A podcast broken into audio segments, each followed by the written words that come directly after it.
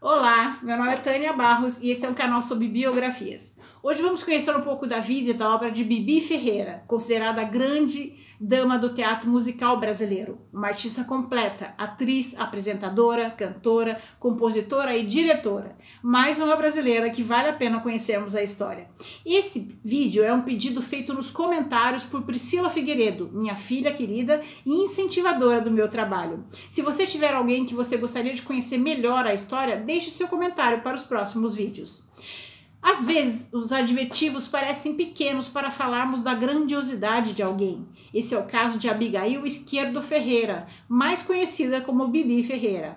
Bibi nasceu no dia 1 de junho de 1922 no Rio de Janeiro. Ela era filha do cantor do, do, ator carioca Procópio Ferreira e da bailarina portenha Aida Esquerdo. Estreou no teatro com pouco mais de 20 dias de vida na peça Manhã de Sol, de autoria de Oduvaldo Viana substituindo uma boneca que tinha desaparecido pouco antes do início do espetáculo. Logo após, seus pais se separaram e Bibi passou a viver com a sua mãe, que foi trabalhar na Companhia Velasco, uma companhia de teatro de revista espanhola. Seu primeiro idioma até os 4 anos de idade foi o espanhol. Bibi sempre dizia que a pessoa mais importante da sua vida tinha sido a sua mãe. Ela devia à sua mãe a pessoa que ela tinha se tornado. Sua mãe era rigorosa, não lhe permitia ficar no ócio. Ela tinha que estar sempre estudando e aprendendo. De volta ao Brasil, tornou-se a atriz mirim mais festejada do Rio de Janeiro.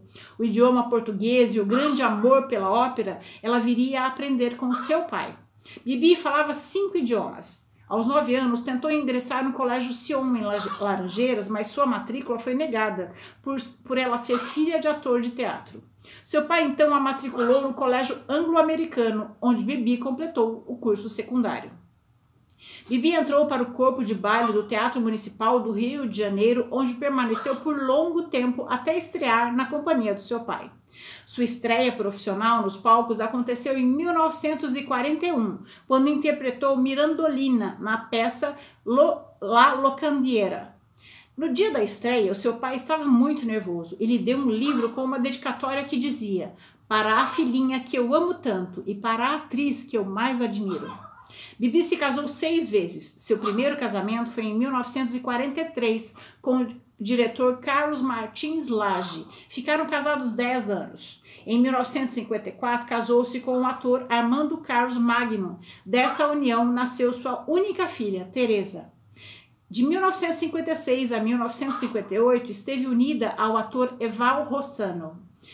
De 63 a 65, Bibi viveu junto com Edson França. De 66 a 67, morou com Paulo Porto e em 1968 casou-se com o dramaturgo Paulo Pontes. Em 1944, montou sua própria companhia teatral, reunindo alguns dos nomes mais importantes do teatro brasileiro, como Cacilda Becker e Maria Della Costa.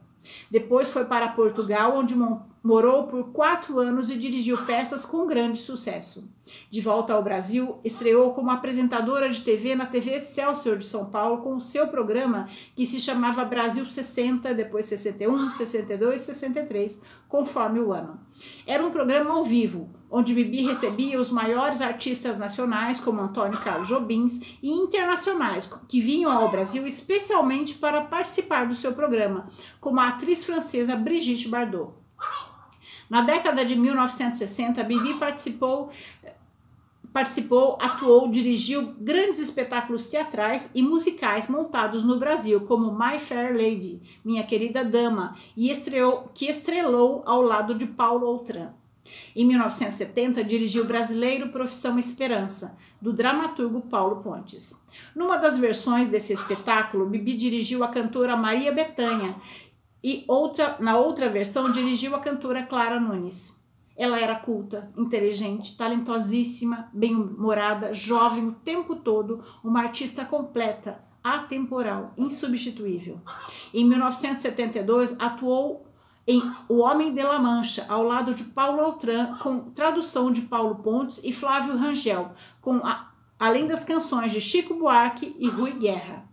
Apaixonada pelos palcos, tirava o fôlego com suas interpretações, como em 1975, quando participou do musical Gota d'Água, de Chico Buarque e Paulo Pontes. Em 1976, dirigiu Valmor Chagas, Marília Peira, Marcos Nanini e 50 artistas em Deus lhe pague, de Juraci Camargo. Em dezembro de 1976, Paulo Pontes faleceu acometido de câncer. Esse foi o último casamento de Bibi. Ficaram juntos oito anos. Depois que ficou viúva, Bibi manteve outros relacionamentos, mas nunca mais quis se casar. Sempre querida e muito carinhosa, certa vez em um programa ao vivo disse ao seu pai: Pai, muito obrigado por mais uma vez ter me, me emprestado um pouco da sua grandeza. Ela teve pais maravilhosos que a incentivaram, mas soube retribuir sendo uma filha maravilhosa. Na década de 1980, dirigiu peças de dramaturgia sofisticadas, de musicais de grande porte e dramas intimistas, levando o público ao delírio. Era uma soprano maravilhosa, fez interpretações intensas, deu voz a cantoras incríveis, como em 1983, quando voltou aos palcos com Piaf, A Vida de uma Estrela da Canção, espetáculo de grande sucesso de público e crítica. O espetáculo permaneceu em cartaz por seis anos. Em quatro anos, atingiu um milhão de espectadores. O espetáculo fez muitas viagens, incluindo uma temporada em Portugal, com atores portugueses no elenco. Por sua atuação nesse espetáculo, Bibi recebeu os prêmios Mambembe e Molière de 1984. Ela dizia: O palco é infinito, ele me permite viver muitas vidas, dentro de uma só vida. No palco eu me sinto inatingível, sou muitas e sou única. Essa comunhão no, do palco com a plateia é maravilhosa, é o momento que, através de vocês, eu me encontro com Deus. Religiosa, rezava sua Ave Maria todas as manhãs e, e passava em revista seus erros e acertos. Nos anos 90, Bibi reviveu seus maiores sucessos remontando Brasileiro Profissão Esperança e fazendo um espetáculo em que cantava canções e contava histórias de Piaf. Bibi em Concert comemorou 50 anos de carreira e depois de anos de temporada, Bibi fez o Bibi em Concert 2. Em 1996, recebeu o Prêmio Sharp de Teatro. Encenou uma, ver uma versão musical de rock santeiro de Dias Gomes. Em 1999, dirigiu a ópera Carmen, de Georges Bizet.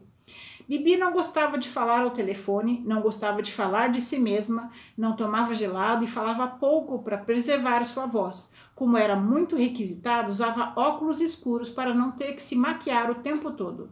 Em 2003, recebeu uma homenagem da Escola de Samba Unidos da Viradouro, na Marquês de Sapucaí. Em 2007, após 50 anos afastada dos teatros de comédia, voltou aos palcos fazendo As Favas com os Escrúpulos, texto de Juca de Oliveira e, de Jô, e direção de Jô Soares. Sempre rigorosa com sua arte e carinhosa com seu público, Bibi dizia que aprendeu com seu pai que o público que frequenta o teatro pagava sem ver. Por isso, ao entrar em cena, ela tinha que oferecer o melhor. Em 76 anos de carreira, nunca recebeu uma crítica ruim. Os críticos sempre foram unânimes em elogiá-la. Nos anos de na década de 2010, Bica, Bibi começou a realizar espetáculos focados em apenas um artista, como a francesa Edith Piaf e a portuguesa Amália Rodrigues e o americano, americano Frank Sinatra.